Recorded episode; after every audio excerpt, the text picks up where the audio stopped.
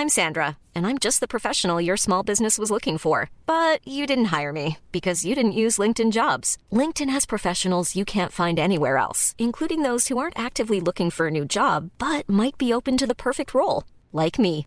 In a given month, over seventy percent of LinkedIn users don't visit other leading job sites. So if you're not looking on LinkedIn, you'll miss out on great candidates, like Sandra. Start hiring professionals like a professional. Post your free job on linkedin dot com slash people today. Mom deserves the best, and there's no better place to shop for Mother's Day than Whole Foods Market. They're your destination for unbeatable savings. From premium gifts to show-stopping flowers and irresistible desserts, start by saving thirty-three percent with Prime on all body care and candles. Then get a fifteen-stem bunch of tulips for just nine ninety-nine each with Prime. Round out Mom's menu with festive rosé, irresistible berry chantilly cake, and more special treats. Come celebrate Mother's Day at Whole Foods Market.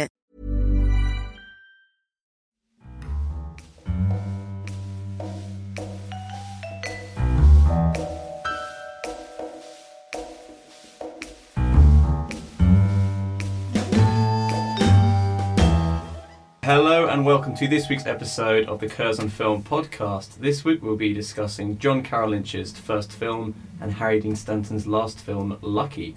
I'm Sam Howlett, and as luck would have it, I'm fortunate and serendipitous enough to be favoured, and any other synonyms for lucky I couldn't think of, to be joined by Kelly Powell. Hello.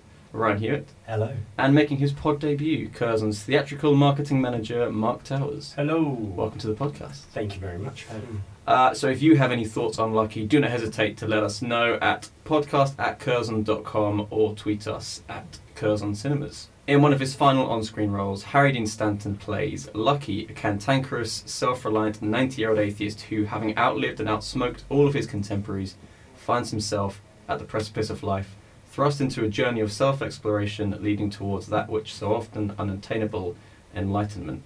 Directed by John Carroll Lynch, and with a supporting cast that includes David Lynch, Ron Livingston and Ed Begley Junior, Lucky is at once a love letter to the life and career of Harry Dean Stanton, as well as a meditation on mortality, loneliness, spirituality and human connection. Uh, and I wanted to start with a quote by Harry Dean Stanton that he said in an interview a few years ago: "I only eat so I can smoke and stay alive." uh, And also the film's written by his friend and his former assistant. It's their first screenplay. Right. So I think whatever else the film is about, I think it's first and foremost about Harry Dean Stanton. Oh, yeah, it was Absolutely. written for him. Yeah, they've said explicitly. Yeah. It was written for him uh, as a love letter to him. Um, and it was, uh, I think, just ar- like a ho- horrible irony that he happened to... This was his last role, you know, but... Uh, John Carroll Lynch has also said that it was meant to be a, a love letter, not a swan song, um, right. and unfortunately that's how it, it happened. But um, but yeah, they wrote it. They wrote it for him mm. specifically to cele- as a celebration of his life and career, um, and also his talent. Yeah. Yeah. But it is a perfect swan song. It is, yeah. It nonetheless, is. right? Mm. Probably the most yeah. perfect oh, yeah, an actor's ever had. Yeah, exactly. Yeah, and I think I heard, I read yesterday that he, he never got to see it because he always wanted to wait until it was actually out in a cinema to oh go no. and see it, rather than go to like a preview or to go to like a special press uh, cast and crew screening. But um, anyway, I think let's go in talking about how, you know, every Harry Dean Stanton film has led to this film in a way. Mm. Uh, just talking about his career in general and how how perfect it is that this is the film that caps that off. Like, uh, what do you guys think of Harry Dean Stanton? What kind of films do you do come to your mind when you think of his career? Alien. Alien. Alien. Alien. Mm. I always, the first thing I saw him in was Alien. Yeah. Like, oh, I remember seeing him in. Yeah, yeah, yeah. Because it scared the bejesus out of me. Yeah. uh, true. He's, a, he's the cat in the cat scene, right? Yeah, yeah, yeah, that's how he bites it. Yeah. He's and the that, first to bite it after John Hurt, isn't he? Yeah, yeah. Yeah. And, uh... I don't know, he's got a very memorable face, which yeah. I think, because he's obviously, I think even people who don't know who he is, and that's one of the great things about Lucky, is I think it's showing, it's putting a, a face to the name just in yeah. time for some people, which is um, that he's one of those people that someone always recognises, his face gets etched into your brain. Yeah.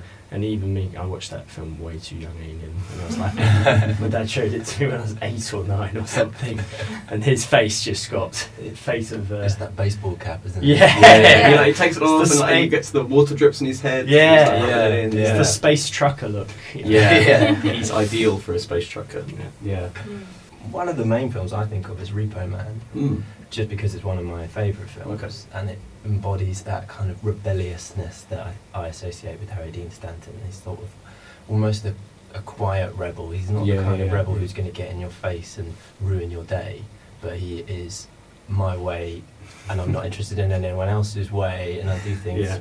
I do things my way, and yeah. I, I think that he is that in Repo Man. He's just so, he's got that wisdom's coming through as well. At that point, he's just a wise character mm. Mm. that continues through the rest of his career, and particularly in Lucky. Yeah, well, for me, it's Paris, Texas. Yeah. um, it's one of my favorite, all, all-time favorite films, mm. um, and he's just incredible in it, um, and such a memorable performance. Mm. Um, and there's lots of similarities, I think, between that film and this film, and uh, you know, it is kind of, you know, working with Wim Wenders. It was supposed yeah. to be the sort of turn of his career as a leading man, you know, uh, and he himself has said that that uh, he thought that that would be the role to change, you know, his, the way that his career sort of went, but unfortunately he wasn't lucky enough in that sense. Yeah, and I remember when he died, there was loads of stories about he turned down a lot of big roles just because he kind of couldn't be bothered. Not couldn't be bothered, but he was. There was one quote from him where he's like, "From huge part in this really big T V show." Uh, they didn't say what the T V show was, but he said in an interview, like, I could have done it, or I could have just done nothing for a few months, and I decided I'd actually rather just do nothing for a few months. yeah, That's he was a, he's yeah. an interesting character. I, I listened to a very long interview uh, on the W T F podcast with him mm-hmm. uh, a while ago, which was incredible if you get a chance to listen to it. It's a really insightful interview, because he doesn't do, it's, he's notorious for not doing, yeah. like, long interviews, uh, mm-hmm. to in, like, introspect, introspective. Um, but uh, but he did say that that was a movie that, that he thought was going to be, I don't know, he wanted people to see him maybe in a different light, mm. uh, but he was also very specific about the things that he did yeah, choose. Yeah. Like, he, he wanted to be in control of uh, his career, but um, just things didn't, didn't work out in, in the way that I think he thought they were going to. Um, But I yeah. think what you say about his reluctance to do interviews is partly what makes Lucky such a treat, because mm. it feels, in a sense, it feels like a massive interview, and he's telling all these anecdotes so about true, his yeah. life. Yeah. Like, enough of those stories that he tells in the film we know are true, yeah. things about his service in the Navy, mm. that you can assume that all of the anecdotes are possibly like yeah. Harry Dean yeah. Stanton's anecdotes, even ones we haven't heard before, and he goes through his whole life, yeah. his childhood in Kentucky, right through to to like where he is now. Yeah, it's yeah. peppered with truths. He yeah. tells this story about uh, it's a mockingbird, I think. Yeah, yeah. and I was yeah. like, that could easily just be written because it's a really nice kind of symbol, or it could be straight out of his life. Yeah, I yeah. know. If someone asked me to place a bet, I would have no way which way, yeah. no idea which way to go. Which is, I I would totally say it's real. Yeah, well, they said definitely it in Kentucky, and he grew up in Kentucky. Yeah, just seems like the little clue you need to know that it is something that Harry Dean Stanton. But then the whole thing about everything that's said in, in Lucky is there's that key line where he says something to the effect of "a story isn't truth." Do you remember that line? Yeah, it's this long kind of. In one of stream, well, he's saying my truth is not your truth or something yeah, like that, yeah, like because the whole thing is like what yeah. you see is what you get, exactly. like realism, what like you see reality. Is not what I get. Yeah, exactly. Yeah. exactly. It's like perspective and truths, and who's telling, from whom, whose perspective are you seeing this sort of yeah uh, truth or reality? Exactly. Uh, and, with, and with that in mind, maybe there is some embellishment in the Mockingbird story, but yeah, well, but it's I also a testament to his grounded in yeah. yeah. to his acting ability as well, you know. I think that that's a, the main things that people don't recognize. I mean, I read a bunch of reviews and people are saying like, just give him his Oscar already, you know, yeah. like people don't re- realize like like how great of an actor he really was, like, one of the best of his generations, you know. He yeah. kind of, his career and his abilities have sort of been overlooked, I think, uh, which is why this movie is sort of bringing to the fore all of these discussions. But yeah, I think I know most from his um, films, David Lynch films he's in. So right. he's in Firewalk with Me, he's mm-hmm. in uh, Wild at Heart, uh, he's in The Straight Story, and he's in The Twin Peaks The Return. And then David Lynch is in this as well. There's just a kind of nice work, working relationship they clearly had. And also he looks like a David Lynch character, yes. oh, yeah. and acts like a David Lynch character. Uh, not in a frightening way, but just in a kind of off-kilter, weird middle Amer- Western American kind of way. Mm. Um, so let's maybe move on to some of the sort of the side characters in the film, because it has a lot of actors who are just kind of like, oh, that guy, oh, that guy. Mm-hmm. Um, and, da- and David Lynch is the weirdest of all of them. Uh, I mean, I don't know how great an actor David Lynch is often. Uh, he was, he's obviously in Twin Peaks, but that kind of acting works very well in Twin Peaks. Uh, here, I don't know, it's a weird, it's a weird choice to have him in the film. It's yeah, it's odd. I've I've seen the film twice. Yeah. Right. And the first time round, I was like, ooh, yeah, that's like not chiming as harmoniously yeah. as it does in something like Twin Peaks, yeah. maybe. But then this time, I think I felt like those bar scenes, which mm. he's exclusively in, because there's a bit straight after one of those scenes, which I'm not sure if we can talk about, but it's it's like David Lynch just took over the crew and just like just took yeah. over the set and was like so suddenly we're into like surrealism. Yeah, like, yeah. Whoa, this is yeah. Lynch. So then maybe on my second time you fit in a bit much. Maybe I'm just trying to be kind to David Lynch. I'm just going out of yeah. my way, but no, I agree, because also there's it's James Darren is yeah. one of the guys in it who's like a lounge singer. Mm. He's yeah, like, mm. and that's he's right. a musician, and that all that feels like a very Lynchian thing. Mm. Yeah, yeah, yeah. And, and he does that acting. The weird, the weird way singers act. Yeah, in films, especially male singers of that yeah. age, it's like this yeah. strange way they all seem to act. Yeah. Are you talking about the bit with the red light? When yes. it becomes yeah. really Lynchy and yeah. yeah, yeah, yeah. Like, and it stands out from the rest of the film yeah. because mm. it it does really go. I was expecting people, he's going to go down that staircase and there's people talking backwards. And yeah, yeah, yeah like exactly. I think that that whole bar is uh, it, it, Lynchian in that way. Like Lynch all one. of the all yeah. of the people people who uh, who exist there, and that, that world, and just the stories they tell and the way they tell it is very uh, has that sort of uh, edge. But maybe I, I don't know. Maybe I'm reading too much into this. But I think that the film is also taking you through his career in a way, mm. like the the the bar scene is sort of like his Lynch connections, and you know the desert scenes, like from Vendors and his wandering Travis mm. character, that we're almost like seeing Travis, you know, forty years later, mm. uh, or th- however many years it is. It's almost like you're you're, you're tracking certain characters and things that he's been associated with mm. throughout his career in this film, mm. um, which might be a reason that it felt, feels a bit different and weird in yeah. the bar. In the bar. Can I say that I think one of the best stories in that bar is uh, a complete exposition of the rules of Deal or No Deal. Yeah. yeah. Oh yeah. My God, yes. And then Harry Dean Stanton Lucky says my opinion about it, which is convoluted something something. He yeah. says yeah. it's rubbish. Like, yeah. It's like I have to wait a whole hour to see what yeah, the trash box. Like, that's exactly what I thought yeah. watching old Edmund. Exactly. Oh, he's a surly character.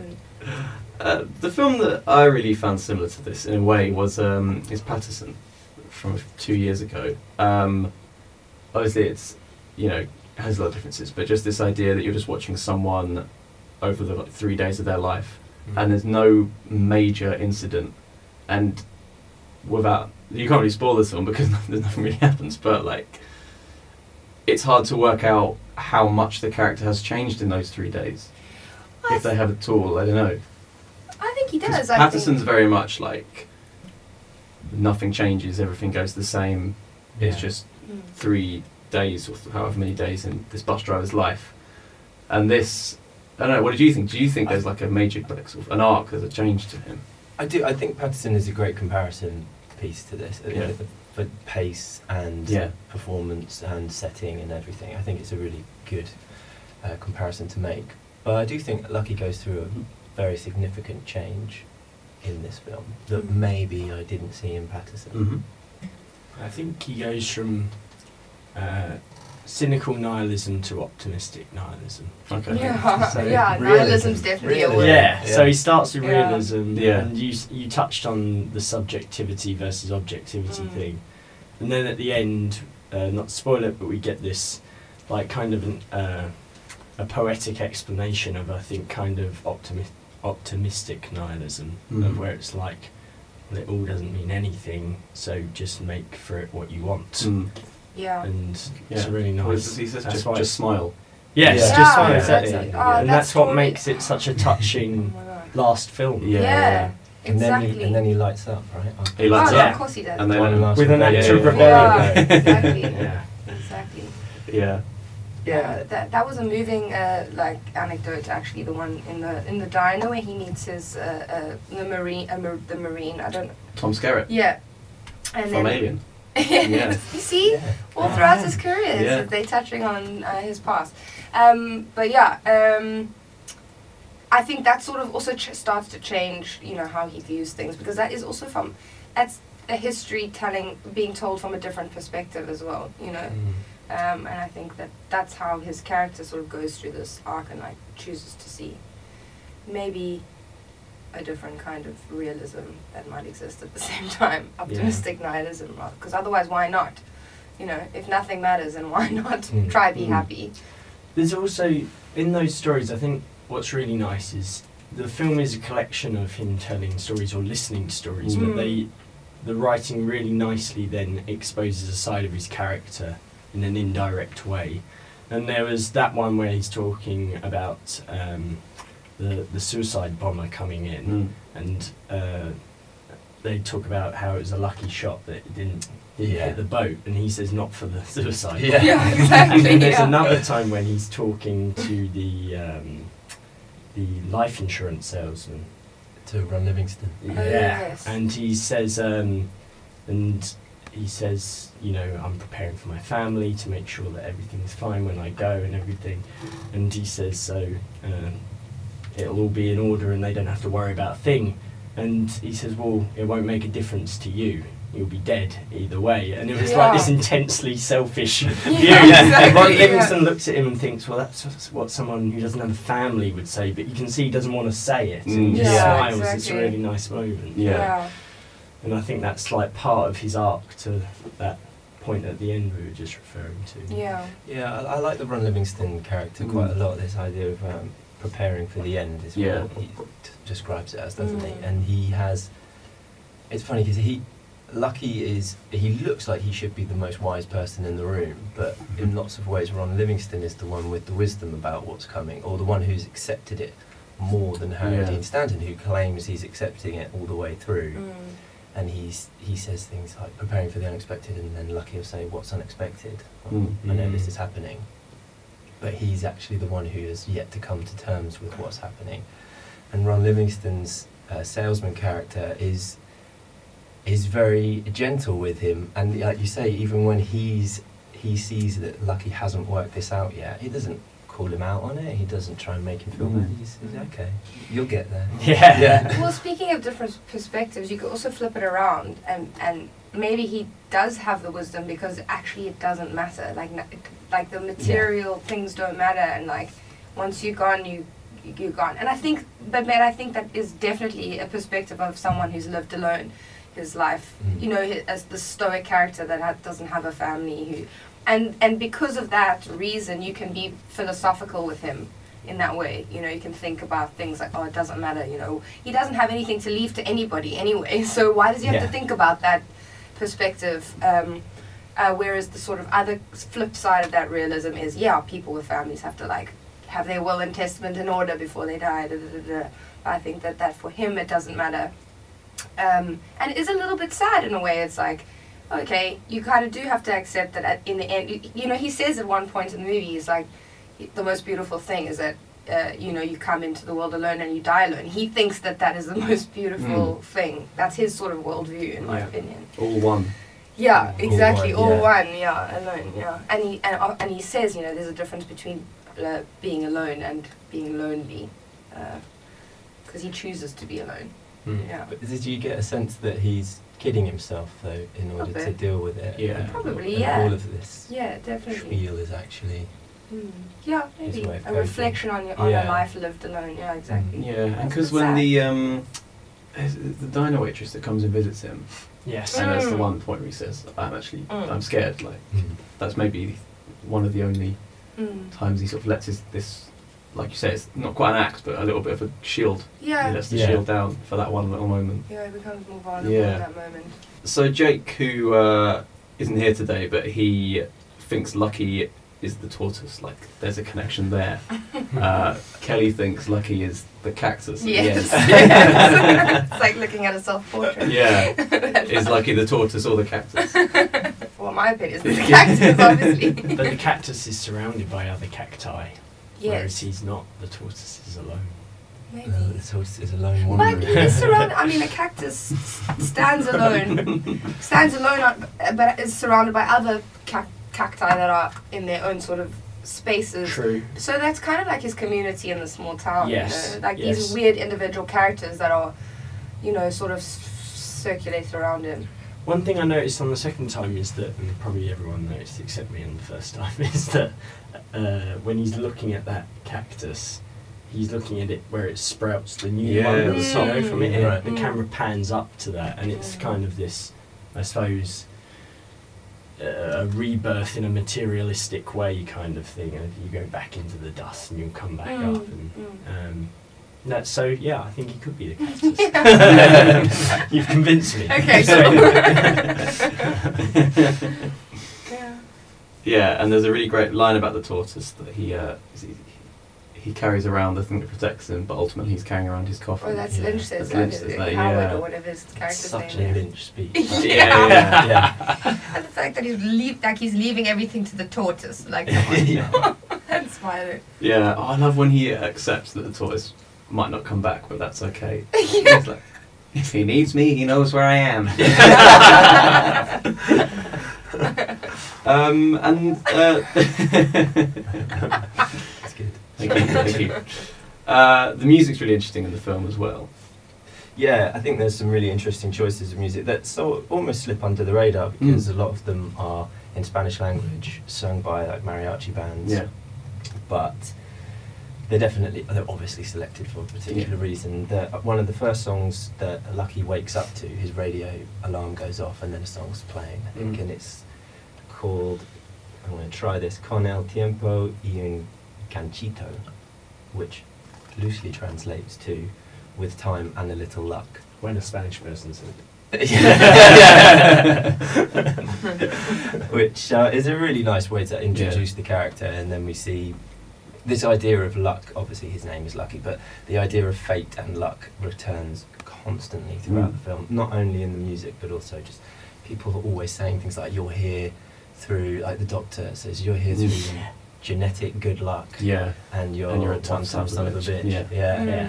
And this constant recurrence of this theme that gets set up with that opening song, and then towards the end, uh, when he's having his revelation, and uh, he goes to a little birthday party, and mm. he breaks into song, and he mm. sings Volver, Volver, which I think is probably a minor reference to Paris, Texas in a way, because Ry Cooder did a version of Volver Volver in seventy-seven, mm. and obviously Ry Cooder did the score for Paris, mm. Texas, but that's an aside.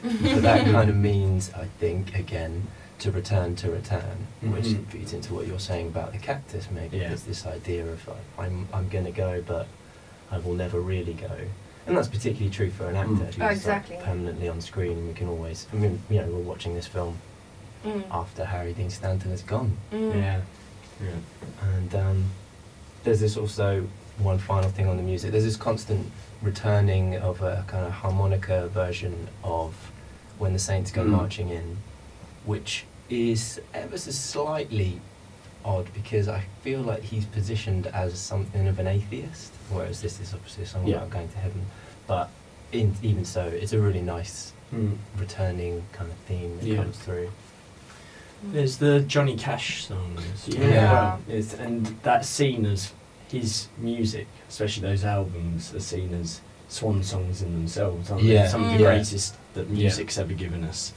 And so it was an interesting choice to have that. Yeah. Um, especially since it wasn't meant to be a swan song. Yeah. yeah. And we haven't spoken about the fact that it's directed by uh, John Carroll Lynch, uh, who's one of these actors that you just kind of... Another, another one. Another one is like, oh, that guy who was in um, uh, but he's uh, he's um, Marge Anderson's husband in Fargo, yeah. um, and he's the well, maybe he's the Zodiac killer yeah. in Zodiac. Yeah. Uh, he's Twisty the Clown in American Horror Story. Um, how do you think he did for his first directing gig? I thought it was pretty damn good. I think it's really brilliant. I mean, it's a collection of of homages to Harry Dean Stanton's past career, but it doesn't feel overtly like that. It's really subtle, and mm. it's it's a very really a lovely film. And he's he has a voice part in it, doesn't he? Oh, does he? He's on the he's the voice of an ads advert when oh, uh, Harry okay. Dean Stanton's watching oh, the T V. Yes, yeah. yeah, I can't remember what he's selling. Um, it's it's something it's, it's relevant, but I forget. Yeah, yeah. yeah. I yeah. think it, you there's a. Uh, A noticeable lack of ego, I think, in this film with him. Mm. I think that he he does. It's almost is like you know, it's for in service to his material, yeah. um, and you can feel it. But even though he, he it's very like uh, he's definitely got a vision and he executes it really really brilliantly. It is subtle. Mm. Um, uh, yeah, he did a great job. I think you just told Harry Dean Stanton just do what you want. yeah, hand yeah. hand the mic over there. Yeah. Go for yeah. it. Yeah. Mm-hmm. Or David Lynch at one point. Yeah. yeah. yeah. Uh, you've also got Beth Grant as uh, the owner of the bar. Uh, she's, for me, she'll always be the teacher from Donnie Darko. Sparkle yes. Motion. Yeah. Sparkle yeah. Motion. Yeah. um, yeah. We've mentioned Tom Skerritt. Ed Begley Junior is the doctor, who is uh, Stan Sitwell. The hairless freak. Oh, yeah. yeah. He is. Yes. He is. He's got the stuck on eyebrows that go up to his head. yeah. yeah. I forgot. um, but the fact that John Carroll Lynch is kind of one of these like weird character actors, and everyone in the film is also a slightly weird character yeah. actor. The film is a kind of love letter to to weird character actors in a way that yeah. they're finally getting their dues on screen. yeah, it would be. It would feel weird if there was a uh, like a headline yeah, actor yeah, in yeah. there. You know, it's got to be all those people. You're like. Oh, I've seen him in blah blah blah, yeah. blah. Yeah. and they're, they're all like they all hang out in that Lynchian bar together. Yeah, yeah, yeah. you know. Uh, so, it w- yeah, I think that was. I would imagine that's intentional. Yeah, definitely. Mm. They must have a society, a club in Hollywood. yeah. Like, yeah. yeah exactly. John Carroll Lynch has got a head that yeah, be well, the, what, vice president, the C-list club. yeah, yeah. Um, okay, does anyone have any final thoughts then on Lucky? Um, I think we can all agree it's a pretty, it's a pretty special film actually, and it's so unassuming and laid back. And you know, I think you've said a few times, Mark, that you've, you've noticed things on like second viewing. Mm. I think it's one of those things where it's so like so sort of chilled out that it takes a while for you to for it to sink in. You realise how how really great it is and how sort of poignant it is. Yeah. Yeah. Definitely. Yeah, second viewing for me was by far better than the yeah. first viewing, because I suppose it's because you know what to expect. Yeah. And you're expecting a lot more from it, I think, the first time round. Yeah, yeah, I think so. Once you accept that it is, it is what it is, it suddenly opens up and you see all the detail and everything that's in it. And it's a great metaphor. Yeah, yeah. exactly. yeah. yeah, kind of. Yeah, the first watch just takes you on this journey. Yeah, uh, and the second is like, oh, that happened. It's almost like yeah. a reflection of yeah. some time that's gone by already. Yeah, yeah. And it ends with uh, the lead character looking at the camera, which, when that happened in The Revenant, I think the whole cinema went, oh. exactly. oh. But when it happens here, it's just very it much... It feels right. It feels perfect. It was the perfect I think someone needs to make a supercut of films ending with a fourth wall break. yeah. yeah. Just see how many there is. If only he winked, it would have been better. Yeah. uh, so that is Lucky, uh, which is out in cinemas today and is available on Curzon Home Cinema. Uh, you can also catch a new Curzon Home Cinema collection called American Independence, and that includes Paris, Texas, Paterson, uh, Appropriate Behaviour, which is directed by Desiree Akavan, who's directed The Miseducation at Cameron Post, which we spoke about in last week's podcast. Uh, the Florida Project, uh, Reservoir Dogs, Heathers, and several others. So do check that out if you're in the mood for these kind of weird, slow American movies. Uh, so that's goodbye from Mark. Goodbye. Coming on. Thank you. Goodbye from Ron. Goodbye. And goodbye from Kelly. Bye bye. See you next week.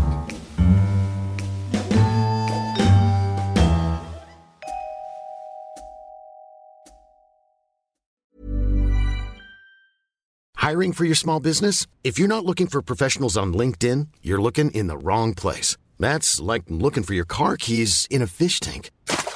LinkedIn helps you hire professionals you can't find anywhere else, even those who aren't actively searching for a new job but might be open to the perfect role. In a given month, over seventy percent of LinkedIn users don't even visit other leading job sites. So start looking in the right place. With LinkedIn, you can hire professionals like a professional. Post your free job on linkedin dot com slash people today.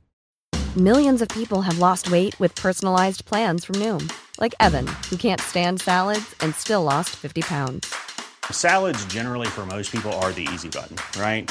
For me, that wasn't an option. I never really was a salad guy. That's just not who I am. But Noom worked for me. Get your personalized plan today at noom dot com. Real Noom user compensated to provide their story. In four weeks, the typical Noom user can expect to lose one to two pounds per week. Individual results may vary.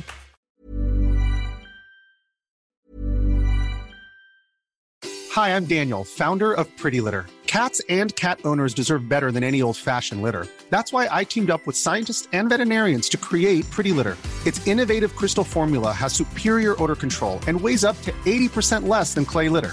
Pretty Litter even monitors health by changing colors to help detect early signs of potential illness. It's the world's smartest kitty litter. Go to pretty litter dot com and use code ACAST for twenty percent off your first order and a free cat toy. Terms and conditions apply. See site for details.